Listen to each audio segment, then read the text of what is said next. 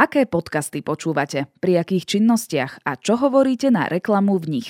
Povedzte nám svoj názor na podcasty a pomôžte nám zlepšiť váš poslucháčsky zážitok. Zapojte sa do nášho každoročného prieskumu, v ktorom sa pýtame aj na to, ako objavujete nové podcasty a ktoré žánre sú vaše najobľúbenejšie. Vyplňte dotazník na sme.sk lomka prieskum. Jeho výsledky po vyhodnotení zverejníme na stránkach SME v nasledujúcich týždňoch. Ešte raz, choďte na sme.sk lomka prieskum. Ďakujeme. Zaujímavé video rozhovory s politikmi aj nepolitikmi vám prinášame aj v podcastovej verzii. Moje meno je Zuzana Kovačič-Hanzelová. Vítajte pri relácii Rozhovory ZKH v audioverzii. Prinášame vám najpočúvanejšie dovolenkové podcasty.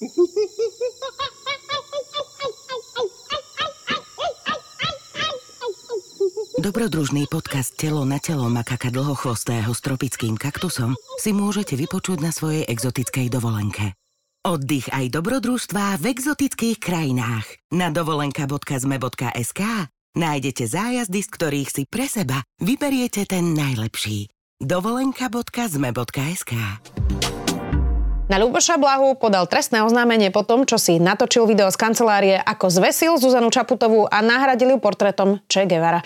Historik z Ústavu pamäti národa, Patrik Dubovský, vitajte. Dobrý deň.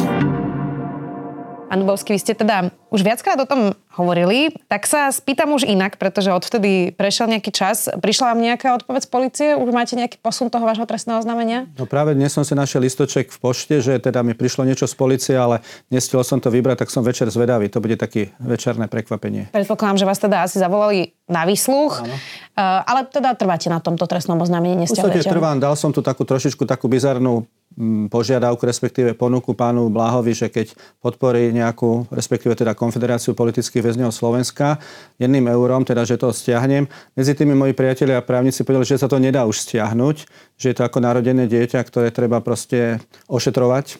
Takže sa musí naozaj toho ujať údajne prokuratúra a teda vyniesť nejaký verdikt. Tak bohužiaľ pán Blaha ušetrí 1 euro. Uvidíme. No, uh, ja som nad tým premyšľala dnes aj tak filozofickejšie. Mm-hmm. Úplne rozumiem aj tomu vášmu kroku, ale my vlastne na Slovensku sa nevieme vysporiadať ani s tým, že sme mali otvorené pravicovo-extremistické strany v parlamente. Máme tu stále aj komunistickú stranu, ktorá má na zjazdoch kosáky, kladiva a naposledy si tam vyvesila aj fotky Lenina a Stalina. Mm-hmm. Tak prosto sa to javí, že oproti tomu by obraz Che Guevaru u Luboša Blahu bola taká neškodná srandička. No v podstate javí sa to, ale zapadá to do celej tej mozaiky vlastne tých e, neokomunistických prejavov. Ja to tak teda nazývam, nie nejaké sentimenty. To sú proste naozaj prejavy neokomunizmu. A mm, je to teda dôsledok toho, alebo teda by som povedal výsledok, lepšie povedané toho, že sme dostatočne ešte nedefinovali, čo sú to teda prejavy e, sympatí a teda propagácie týchto e, totalitných smerov, napríklad teda komunizmu alebo bolševizmu alebo čínskeho maoizmu že ich nemáme presne napríklad taxatívne vymedzené či už v zákone alebo v nejakom predpise. Zároveň tá citlivosť spoločnosti na tieto symboly je menšia ako napríklad na fašistické alebo nejaké iné, pretože ten fašizmus naozaj bol taký agresívny, trval krátku dobu, porazili, porazili sme ho vojnou, za krátke obdobie je tam veľmi veľa obetí, je tam antisemitizmus s tým spojený a tak ďalej. A ten eh, komunizmus je taký mm, plazivý, taký, taký nenápadný, kryje sa rôznymi sociálnymi eh, výhodami pre obyvateľov za dlhú dobu Takže pôsobila tam veľmi silná propaganda vymývanie mozgov občanov, aj teda všetkých intelektuálov počas e, komunistického obdobia v jednotlivých krajinách. Takže mne tam teda presne chýba to definovanie, e, za čo by teda bolo postih, ak by teda niekto propagoval aj symboly, alebo osobnosti, alebo ideológiu, alebo výroky. A je pravda teda, že e, toto môže napríklad niekto aj v argumentácii využiť, že povie, no veď ja som si vyvesil obraz chlapa, ktorý sa podobá na Čev Gavaru, alebo som si vyvesil, ja neviem, nejakú, nejaké umelecké stvárnenie nejakého revolucionára. Čiže je pravda, že by sa tam malo vyskytovať, teda, že je to schváľovanie nejak explicitne komunizmu alebo iného totalitného režimu, ale na druhej strane ja si myslím, že logika veci hovorí o tom, že človek, ktorý teda vystaví si nejaký obraz alebo ja neviem, niečo si na seba oblečie, kosa kladivo, jak Luboš Blaha si oblieka, e, tričko červené s kosakom kladivom, je prejav istej sympatie, veď si neoblečeme niečo alebo nevyvesíme na stenu, e, voči čomu sme, a teda proti čomu sme. Sú aj teda aj také prípady, ale to je nejaká iná oblasť. Takže ja tam vidím tú sympatiu, vidím to schváľovanie a vidím tam aj tú propagáciu. No, mm, potom som ale ešte rozmýšľala, že časť ľudí nosí vlastne Che Guevaru na tričkách, na ruksakoch, taškách, mm-hmm. že pre, mno, pre mnohých je to proste nejaký lavicový symbol, lavicová ano. ikona proti nejakému boju, uh, proti nerovnosti, nespravodlivosti, mm-hmm. že je to taký lavičiarský symbol, možno extremistický lavičiarský syndrom, uh, teda symbol. Tak um, iba premyšľam nad tým, že koľko z tohto vlastne trestať ako pro, pro, propagáciu komunizmu, keď je to vlastne už mm-hmm. tak mhm. popkultúrne na nejakých takýchto tričkách a taškách. Presne to ste vysili, že stalo sa to súčasťou takej subkultúry, ktorú si teda vytvorili tieto lavicové, možno rebelské, možno revolucionárske, možno nejaké západoeurópske, také prolavicové prúdy. To je v poriadku, veď tá spoločnosť sa takýmto spôsobom vyvíja, ale mala by tam byť nejaká spoločenská diskusia, mal by tam byť nejaký kritický pohľad, ktorý by si aj táto strana istým spôsobom osvojila, alebo aspoň vypočula. V tom teda, že ak sa vytvára nejaký mýtus alebo nejaká legenda, prosím, veď legend máme v histórii veľa, častokrát sa až divíme, čo tie legendy hovoria, čo hovoria potom historické pramene a práve v tom je problém. Čo hovoria o Che Guevarovi alebo Leninovi alebo Stalinovi alebo o tom Kosaku a Kladive a tak ďalej historické pramene, archívne dokumenty, fotografie, výpovede svetkov, filmy, štatistiky a vedecké diela a čo sa teda dostalo do tej legendy. A tu vidím napríklad pri tomto Gevarovi alebo aj pri iných, že sa príliš teda ten prúd e, povedzme toho rebelstva a toho revolucionárstva zvýrazňoval, pretože naozaj v Európe v 60 70 rokoch boli veľké vlny študentských nepokojov, hippies, rôznych happeningov, e, protestov proti establishmentu, ktorý bol často naozaj nespravodlivý aj v západoeurópskych krajinách. A potom sa takou nejakou blahovôľou opomínali perzekúcie a tie zločiny proti ľudskosti a vraždy, ktoré sú s tou osobou alebo s tým historickým javom spojené. Takže tam vidím aj trošku teda takú nedôslednosť alebo neobjektívnosť, že jedna tá časť išla dopredu a druhú sme zakrývali, ale to je proste nevedecké. Je to neobjektívne a práve deformuje to tú objektívnu skutočnosť alebo tú pravdu o tom fenoméne, o tej osobe. Ja sa nebránim tomu, aby sme mali aj lavicové symboly, veď boli ľudia, ktorí kritizovali e, naozaj e, ranný kapitalizmus, ktorý bol neludský voči robotníkom v továrniach, voči rodinám. Veď sám Engels, ktorý pochádzal z buržoáznej rodiny, napísal knihu Postavenie robotníckej triedy v Anglicku. Prosím, prečítajme si ju. A tak ďalej. Sú aj ďalší Lasal a tak ďalej. Takže tam je e, tá historická pravda presne zachytená a potom sa môže vytvárať aj určitá subkultúra, alebo teda tá nadstavba ideová, že áno, toto je vzor toho lavicového zmýšľania, ktorý kritizuje vykoristovanie robotníkov. Ale keď sa to oddelí a vytvára sa z toho falošný mýtus, tak to potom vedie k tej deformácii a potom aj k takýmto prejavom, že niekto tomu uverí, alebo niekto to propaguje a nevedí tam tie zločiny, ktoré sú v pozadí. Rozumiem. No ono sa ťažko hľadá miera toho, že pokiaľ je vlastne sloboda slova a kedy už teda trestať nejaké verbálne trestné činy. A nemáme to celkom ujasnené pri no. viacerých smeroch, máte pravdu, čiže možno aj toto k tomu prispieje, že vlastne nejaký súd povie, alebo policia, prokurátor, že teda ako to, ako to vidí. Ale veľmi nám teraz hrubol jazyk. V podstate mm. už je dovolené v tom verejnom priestore a vzniklo to najmä tým, že tí politici zhrubli no. hovoriť čokoľvek o komkoľvek. Tak uh, v takejto atmosfére sa asi ťažko potom diskutuje mm. o takýchto nuancách, nie? No musíme diskutovať my, ktorí teda mm, cítime istú potrebu o tom hovoriť, respektíve aj veci. Veci by nemali byť kabinetní, niečo napísať, uverejniť a vytešovať sa, ale e, každá veda a každá diskusia o nejakom mm, historickom fakte alebo o pravde alebo o hodnotách, ako je sloboda, by mala byť spojená aj teda s jej odozvou vo verejnosti. Takže ja nie som kabinetný vedec, aj som trošku pracoval politik, takže ja tú potrebu v sebe cítim. A je to aj otázka osobnej cti alebo, alebo proste občianskej angažovanosti. No a ten slovník naozaj zhrubol, ale hrubne preto, pretože sa do politiky dostávajú ľudia, ktorí už istým spôsobom nerešpektujú tú politickú kultúru istého dialógu, hoci aj zápasu, kritiky a podobne.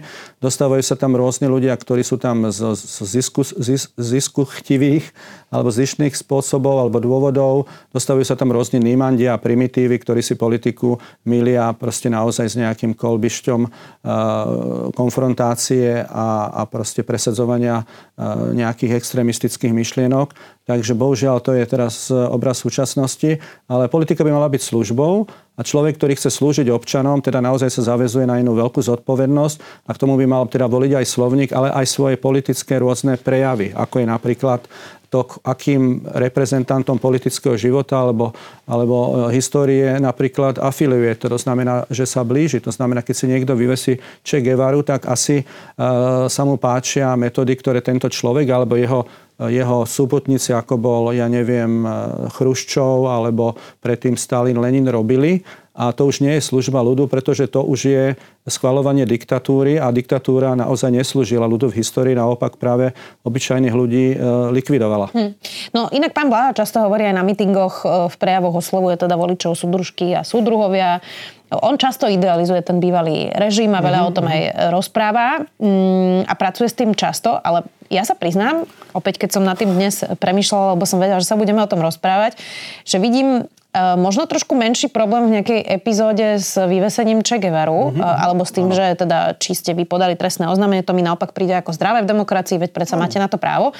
E, skôr to následné vyhrážanie sa celému ústavu pamäti národa, mm-hmm. e, alebo vyhrážanie sa napríklad zrušeniu úradu whistleblowerov za to, že sa im nepáči, no, no. že nejakí ľudia majú ochranu.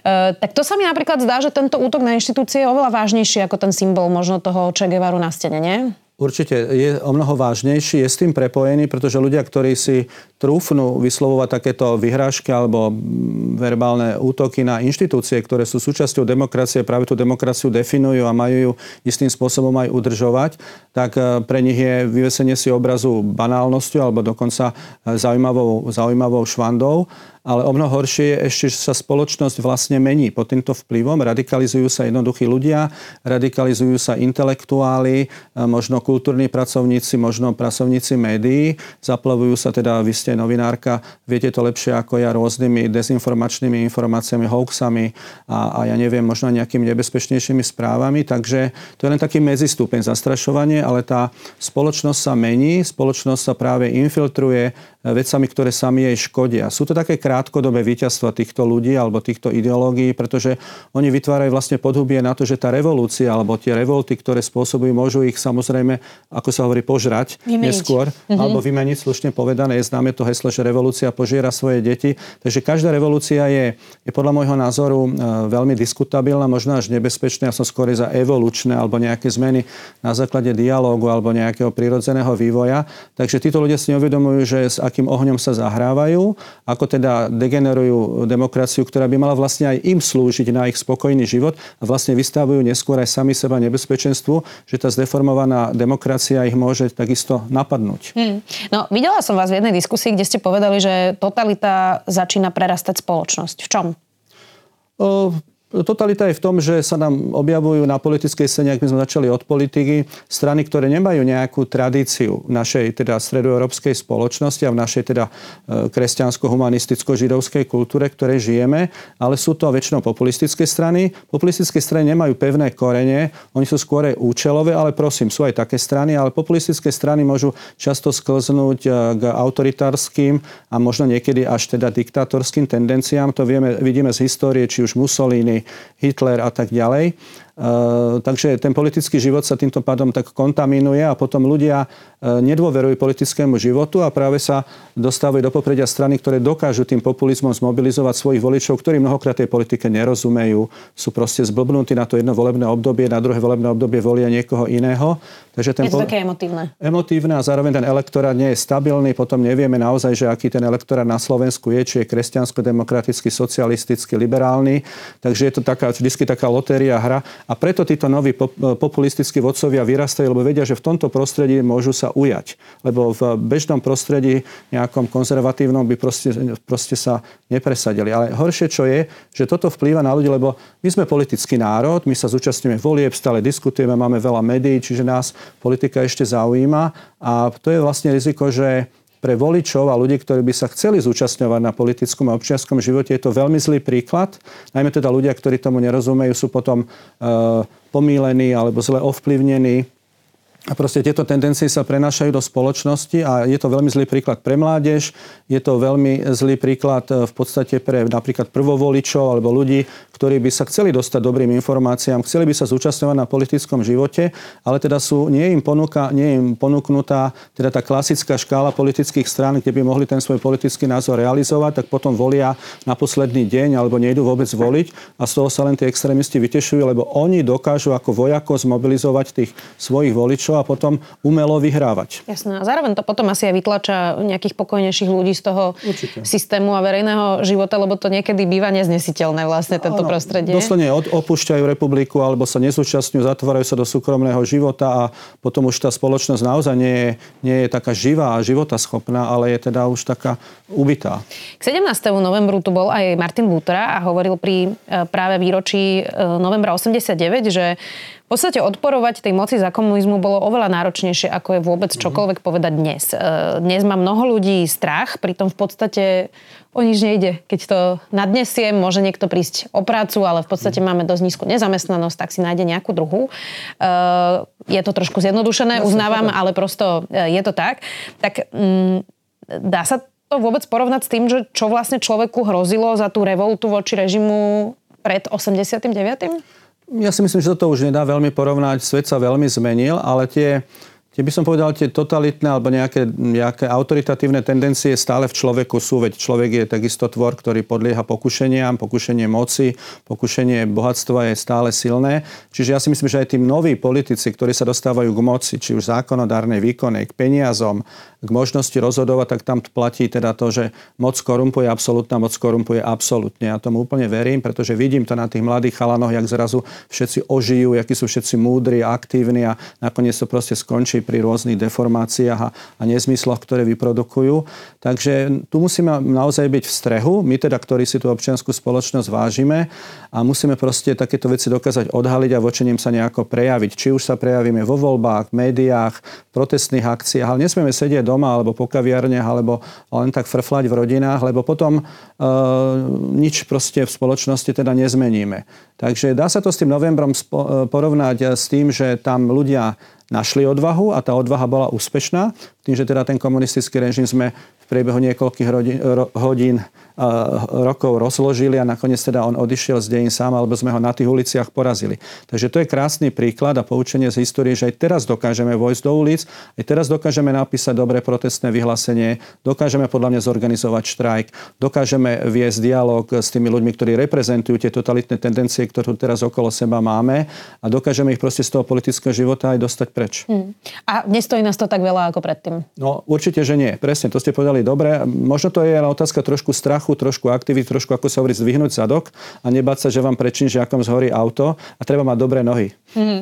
No inak aj teraz na 17. novembra si Robert Fico bol uctiť pamiatku Alexandra Dubčeka, legitimné v poriadku, e, ale teda nedá sa hovoriť e, práve o Dubčekovi ako nejakom čelnom predstaviteľovi e, odboja proti komunizmu. Prečo nestavať na našej histórii, ale možno ju vlastne takto trošku relativizovať, pretože na tom príbehu slobody a boja za slobodu a demokraciu a na tom príbehu Slovenska e, by predsa mohol stavať ktokoľvek. Aj Robert Fico, aj ktokoľvek ďalší. Prečo nie? Ja si myslím, že oni nie sú úprimní vlastenci. Oni sú buď makiavelisti, alebo takí utilitaristi, že to, čo je užitočné pre nás, to rýchlo využijeme. Hovorím to opojenie mocou pre, pre e, neempatického človeka, pre egoistu, je, alebo toho, kto má rád bohatstvo, je, je veľmi lákavé, takže to sa bohužiaľ naša republika každé druhé volebné obdobie deje. Ale my sme e, národ a štát a teda spoločenstvo e, obyvateľov, ja si myslím, že stále ešte veľmi zdravé a pluralitné. Veď keď len pozrieme na voľby v 46. potom obrovskom proste, mm, by som povedal, invázii, teda komunizmu, ktoré priniesla Červená armáda oslobodením a zároveň okupáciou, pritom, že vychovala v Moskve reprezentáciu na čele s Gotwaldom, ktorá hovorila, že sa tam chodila učiť, ako sa vykrúcajú krky a tak ďalej. Na Slovensku zvyťazila demokratická, kresťansko, teda katolicko-evangelická strana.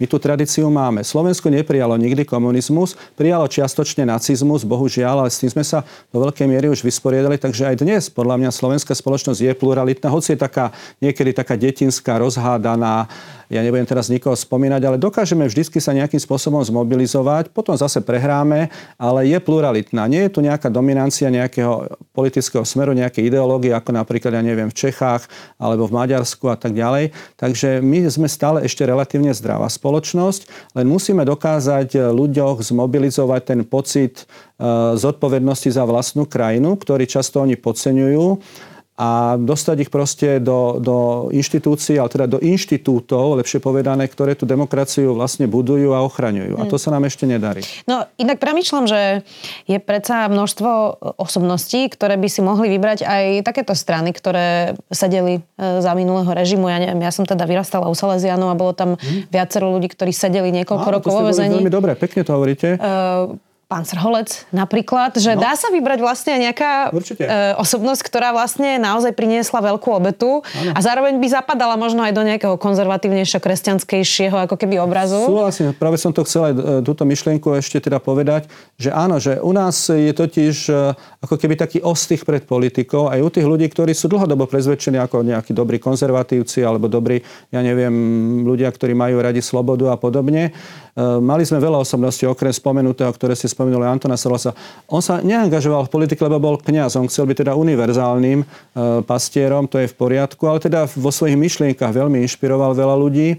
Ale máme to napríklad Krčmeryho, Jukla, aj biskupa Korca, aj toho Dubčeka čiastočne. Máme tu ľudí, ktorí e, poriadali sviečkovú manifestáciu alebo podpisové akcie, ktorí sa zúčastnili Palachovho týždňa, ešte sedeli vo vezení aj za normalizácie. Máme tu veľa obetí, ktoré či už u kňazov alebo undergroundiakov, chartistov a tak ďalej priniesli vlastne naozaj tom zápase s tou totalitou a my tento kapitál nevieme využiť. Ani ho veľmi nedocenujeme. Ľudia o nich nevedia. Málo sa to učí, nediskutuje sa to. Málo sa píše o týchto hrdinoch ktoré by mohli byť aj e, príkladom pre mládež, aj pre teda ľudí, ktorí sa chcú angažovať v občianskej spoločnosti, že my máme naozaj dobrý základ e, v ľuďoch, ktorí to vlastenectvo práve pestovali Obraciame sa k rôznym populistom, ktorí, ktorí nám proste za nejaké lacné historky oblbnú mysel, alebo nás potom zmanipulujú lacnými sľubmi, ktoré nikdy nesplnia. Takže v tomto sa čudujem Slovákom. Už čakám, kedy proste trošku dozrejeme z tej takej pribrzdenej adolescencie a uvedomíme si, že my máme ešte ten kultúrny základ, ktoré, na ktorom môžeme postaviť úplne peknú krajinu, ktorá bude krajina e, mieru, spolupráce. To nie sú floskuly, nebudeme podliehať nejakým ohlupovačom a dokážeme v tej Európe alebo v tej strednej Európe nadviazať na tú tradíciu práve týchto bojovníkov za kresťanstvo, demokraciu, ľudské práva, ľudskú dôstojnosť a nebudeme podliehať všelakým populistom a všelakým postkomunistom. A to sme ešte nespomenuli bojovníkov v SMP. Tam no, by sme tiež teda určite, určite, určite mohli stavať všetko toto, čo hovoríte. Um, v roku 2005 e, sa pán Langoš uh, verejne vyjadril, že sme síce teda zmenili právny systém, zriadili teda demokratické inštitúty nášho štátu, uh, ale neurobili sme reformu v v mysliach a mm. srdciach. Okay. Potom sa neskôr v živote posunul aj k tomu, že e, to možno nemalo byť až také nežné, že bola chyba, že sme nikoho neodsúdili vlastne za e, tie činy totalizmu. Tak e, vy sa v tomto tiež posúvate, že možno to, čo v tom čase, a Martin Čimečka Milan Šimečka teda, vyberme si, ktoré meno vyberieme. hovorí často, obidve presne, hovorí často o tom, že nedalo sa všetkých vlastne ako keby vylúčiť, ktorí boli v strane, lebo to bolo príliš veľa ľudí a že prosto takto to nechceli robiť. A ja tomu rozumiem, ano. ale spätne, keby sme to hodnotili, bola to chyba? Chyba to nebola v pravom slova zmysle, e, bolo to nedostatok skúsenosti, bolo to trošku aj taká obava, čo by z toho bolo. Zároveň to bola tá teória, ktorú teda e, sme si už do sviečkovej manifestácie priniesli, teda to nenásilie, ktoré aj zvíťazilo. Skúsenosť sviečkovej manifestácie je geniálna. My sme dokázali poraziť Eh, na chvíľu, alebo teda na isté obdobie ten hrozný režim, ktorý až vodnými delami proti detkom a babkám, to ja som na tom námestí bol ako študent na sviečkovej manifestácii, a tam sme si uvedomili, že to víťazstvo nie je univerzálne, že ten režim stále zostáva po zuby ozbrojený, stále sa nechce zdať moci napriek perestrojke a stále sú tu ľudia, ktorí majú na svedomí politické vraždy. Eh, ja neviem, eh, kňaz Polák 87., Milan Košecký 88., keď ho zabili eštebáci, Hartmut Tauc zavr zavraždení e, psami na hranici e, v 86. a tak ďalej. Čiže títo ľudia sa nevzdajú len jedným, jednou epizódou sviečkovej manifestácie a tam sme trošku zaspali a sme si nepovedali, že teda e, tá demokracia nepríde zadarmo. Potom sa hovorí aj jedna myšlienka, myslím, že Timothy Garton Ash ju hovorí, že vo okolitých krajinách Československa tie revolúcie prichádzali veľmi ťažko. Ja neviem, Maďarsko, Polsko, dlho, pád Berlínskeho múra, kopa ľudí zomrelo a u nás to bolo za 10 dní, čiže my sme si ako keby ani nezaslúžili tú nežnú revolúciu až tak veľmi, ako nám ľahko proste z neba spadla, ale dobre, tie demonstrácie, práca disentu a tak ďalej verejnosti proti násiliu občanského fóra bola kvalitná, takže aj ten proces teda tej dekomunizácie sme relatívne zvládli, ale sme naozaj nepotrestali. Ono totiž, tá spravodlivosť nemôže byť len politická a spoločenská, ale musí byť aj trestnoprávna a naozaj máme medzi sebou ešte mnoho vrahov, ktorí zavraždili ľudí pre ich názor, pre ich vieru a tých sme nepotrestali. A v tomto má Jan Langoš pravdu, e, ktorý teda e, sa aj ďalej zamýšľa nad tým, že čo sa dalo spraviť. Či už mal prezident Havel rozpustiť federálne zhromaždenie. No ale to federálne zhromaždenie ho zvolilo za prezidenta Československa. Aj ten krok sme potrebovali, takže tie kompromisy boli vtedy veľmi ťažké. E, mali sme možnosť, ja neviem, e, odsúdiť niektorých zločincov, ale sme sa báli. Fero Mikloško hovorí, že tu stála armáda členov komunistickej strany, ich rodinných príslušníkov, ľudových milícií, 15 tisíc e, spolupracovníkov štátnej bezpečnosti, rovnaké číslo e, dôstojníkov štátnej bezpečnosti, ozbrojené zložky ministerstva vnútra, pohraničnej stráže. Nevedeli sme, kde sú zbranie, v ktorých skladoch. Nevedeli sme, že či tie Rusy predsa len nezasiahnu. Takže v tom má Fero tiež pravdu, e, že to kreslenie tých hrubých čiar je síce a historické a nemorálne, ale niekedy je naozaj teda e, tou zárukou tej nežnosti alebo nenásilnosti. Ja sa osobne prikláňam k nenásilnosti. Nie nejakej takej gandiovskej, takej hlbokej filozofickej, ale skorej takej z hľadiska toho, že nemali by byť žiadne obete, čo najmenej násilia, aj za cenu, že potom tú revolúciu budeme musieť veľmi ťažko doťahovať do konca. Takže Lankoš má v tom pravdu, že niektoré kroky sa mali spraviť. Možno, že sme mali odsúdiť tých najväčších pohlavárov, mali by sme to za sebou. Dnes nám Lorenz chodí na kavičku. To som práve chcela povedať. No. Áno, áno, takže ho asi, tiež, asi ste ho tiež stretli. Takže to by sa mohlo dotiahnuť aj teraz. Ehm, napríklad Ústav pamäti národa dal do 50 e, podaní na generálnu prokuratúru práve za tie kauzy najhrubšieho zrna, ako je strelba na hraniciach, mŕtvy po vyšetrovateľoch HTB, strelba, ja neviem, e, niekde inde. A tieto kauzy generálna prokuratúra od roku 2007 vôbec nevyšetrila. Mm. Jako to nie je absurdné, to je proste nemožné a nepripustné. Takže ja očakávam, že generálna prokuratúra po tejto kritike, nie mňa, ale teda že e, naozaj tu proste sú nepotrestané zločiny. Nám telefonujú ľudia, čo s tým robíte, prečo to nie je došetrené. Máme tu Coufala zavraždeného, sú dokladované o tom e, teda dokumenty e, k vražde Štefana Polaka. Aj 3000 stranový vyšetrovací spis v archíve ministerstva vnútra v Levoči a tí ľudia, tí, ktorí sa toho možno zúčastnili, žijú. Takže nerozumiem proste tej pasivite generálnej prokuratúry. Hm. Môžeme sa na to pýtať, je to dobrý tip. Ďakujem veľmi pekne. No, ono to už potom ale v nejakom bode Slovenskej republiky prešlo od niektorých tých ľudí, ktorí napríklad spolupracovali alebo boli agentmi aj do protiútoku. Mm-hmm. E, okrem toho teda, že za Vladimíra Mečera zmizlo aj niekoľko e, zväzkov EŠTB, tak ja neviem, napríklad arcibiskup Sobkol žaloval týždeň, myslím, že aj vás vtedy... No, e, bod číslo 5 tej obžaloby. Bod číslo 5 obžaloby, lebo ste napísali, že spolupracoval s EŠTB, pritom ak sa nemýlim, o tom nie sú nejaké zásadné pochybnosti. Nie sú pochybnosti, sú aj archívne dokumenty. Ja som teda publikoval dva články ktoré sa volali Pastiery v koži EŠTB. Bola na to relatívne dobrá odozva, ale tak nie je to trestnoprávna záležitosť, takže v podstate fakt bol skonštatovaný. E, sú aj ďalšie dôkazy, aj teda aj v archíve Ústavu pamäti národa. Takže na... Ja sa skôr teraz pýtam na to, že hmm? v nejakom bode tej našej histórie nielen, že tí ľudia nie sú ticho, ale ešte sa začali ako keby v protiútoku brániť. Áno. To je vlastne dôsledok tej nežnosti, tej revolúcie a tej nedôslednosti, ale je to zároveň aj dôsledok, ktorý ja teda do istej miery uznávam naozaj toho zbytočného ako keby nejatrenia tej veľmi ťažkej situácie po revolúcii ale ako Langoša, teda ako ste pred spomenuli, po 15 rokoch si uvedomili, že sme boli príliš opatrní a príliš teda nežní, že niektoré tie akty sa mali odohrať, pretože jednak by teda vniesli poriadok a také očistenie, takú katarziu do spoločnosti a inak by možno nejaké pokanie vniesli do spoločnosti, ktoré si tí ľudia by si mali uvedomiť, pretože ak teda človek ne, ne, neprežije nejakú katarziu po niečom, čo zle spraví, tak si neuvedomuje vlastne tie svoje dôsledky a možno ide v tej ceste ďalej. Ja som to povedal v tom prípade, keď sme ne, ne, ne potrestali vrahov Remiaša, asi nepotrestáme ani vrahov Kuciaka. A takto by sme mohli ísť v tom zle zapnutom, teda v tých zle zapnutých gombíkoch tých hrozných činov, čo sa to stali ďalej. Takže my musíme naozaj dokázať a tak pakultúra alebo subkultúra netrestanie je u nás taká vžita, lebo sme naozaj ten národ holubičí a neuvedomujeme si, že to je vlastne kontraproduktívne, že to škodí nám, deformuje to demokracie, môže sa nám to vypomstiť v budúcnosti. Hm. No a rozmýšľam ešte, že koľko z toho má byť trestnoprávne a koľko z toho má byť spoločenské odsudenie, že mm-hmm. takíto ľudia mali byť vytlačení tak prirodzene na okraj, že nevyhnutne nemusia sedieť všetci v base, ano. Hm, ale že prosto e, spoločensky je to odsudenia hodné. Spoločnosť spravila, ja si myslím, že čo mohla, veď založili sme Ústav pamäti národa, máme veľa ľudskoprávnych inštitú, e, inštitúcií, teda mimo vládok, píšu sa knihy, je to relatívne v učebniciach, v médiách, ale mm,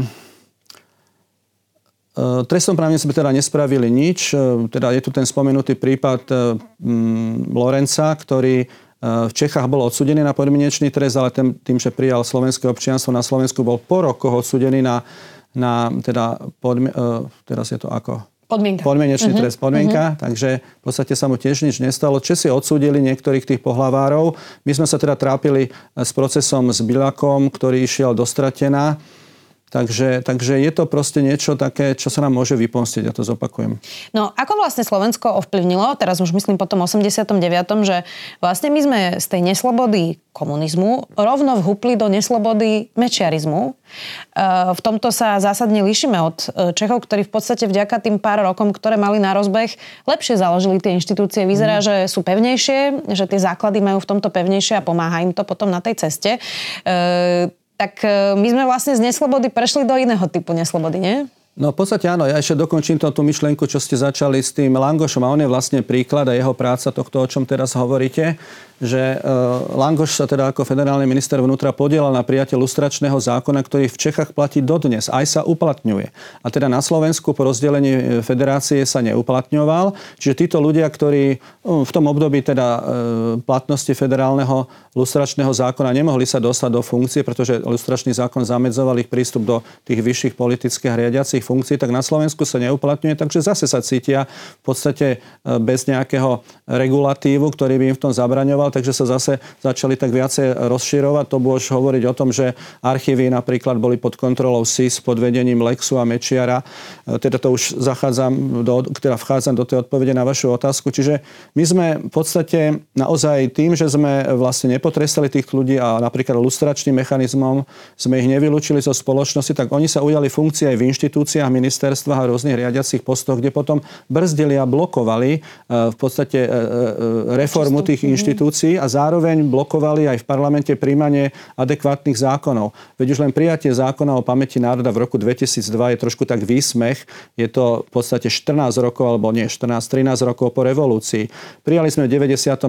taký bezzubý zákon, ktorý sa volá e, o nemorálnosti a protiprávnosti komunistického systému, čiže on je len konštatačný, aklamačný, ale nie sú z neho žiadne, žiadne sankčné e, dôsledky. Takže to vyrovnanie, teda ktoré, ktoré tak už všetci tak e, sa pýtajú, že kedy bude, tak sme do istej miery zvládli, ale iba v tej spoločenskej rovine. Odmietnutie ako ideológia a praxe je ešte slabé a tí pohlavári sa potom môžu len teda doma ticho smiať alebo v pokoji zomierať. Neviem teda, že teda naozaj, naozaj e, e, sa proste sme ich nedokázali teda pomenovať a odsúdiť, lebo to by bola tá katarzia pre spoločnosť. Hmm. No, vy ste historik, ale určite aj na škole. Ako sa pozeráte na to, že na dejepise sa masívne všetci učíme starovek a púnske vojny?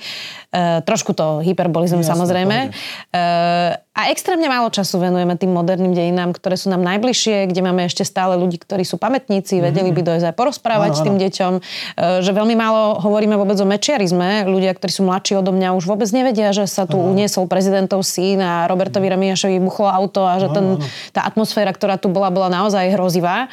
Uh, tak nemalo by to byť skôr naopak, že však dostaňme sa aj k tomu staroveku, je to dôležité, mm-hmm.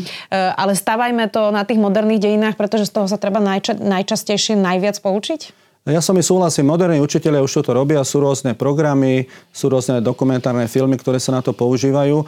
Napríklad nemeckí učiteľia na stredných školách hovoria, že stačilo, keby sa história učila od veľkej francúzskej revolúcie, lebo že to sú tie najpodstatnejšie aj fenomény historické, aj morálne, spoločenské, ktoré tú Európu nejakým spôsobom e, determinujú a teda definujú. Ja by som aj za to teda bol a ten úvodný exkurs by mohol byť povedzme zvládnutý za nejakú krátku dobu. A možno, že by som išiel odzadu, že by sme začali práve tým novembrom, vznikom Slovenskej republiky, aj tým mečiarizmom, pretože to sú aj historické udalosti, aj historické osobnosti, tak ešte teda žijú.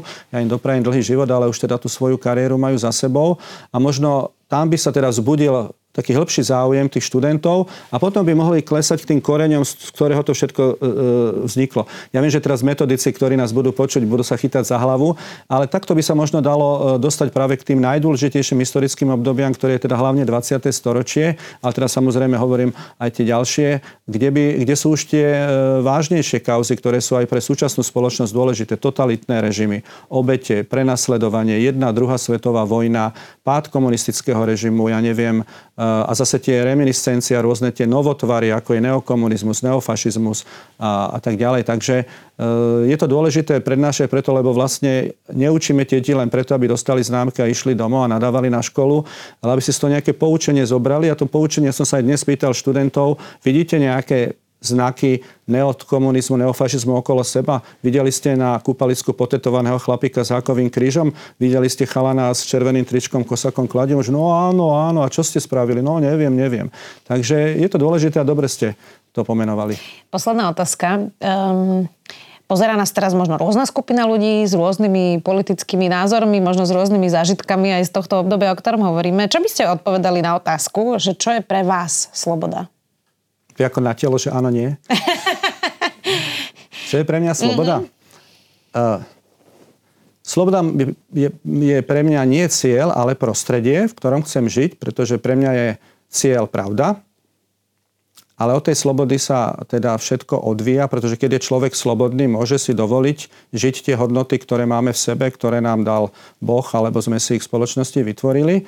Ale aj tá sloboda teda nie je konečná, ale výsledkom tej slobody by mala byť nejaká láska medzi ľuďmi. Držme si palce. Ďakujem, Ďakujem. veľmi pekne, historik z Ústavu pamäti národa, Patrik Dubovský. Ďakujem aj ja. Ak chcete podporiť kvalitný obsah, ale napríklad aj naše videá, môžete tak urobiť. Ak si predplatíte denník SME na sme.sk lomka predplatné a ak chcete, aby vám na budúce žiadne nové video neušlo, stačí, keď nám dáte na našom YouTube kanáli denníka SME odber a zapnete si upozornenia. Ďakujeme. Počúvali ste podcastovú verziu relácie Rozhovory ZKH. Už tradične nás nájdete na streamovacích službách, vo vašich domácich asistentoch, na Sme.sk v sekcii Sme video a samozrejme aj na našom YouTube kanáli Denníka Sme. Ďakujeme. Prinášame vám najpočúvanejšie dovolenkové podcasty.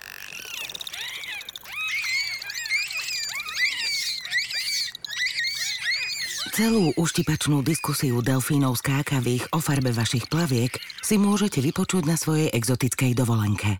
Oddych aj dobrodružstvá v exotických krajinách. Na dovolenka.zme.sk nájdete zájazdy, z ktorých si pre seba vyberiete ten najlepší. dovolenka.zme.sk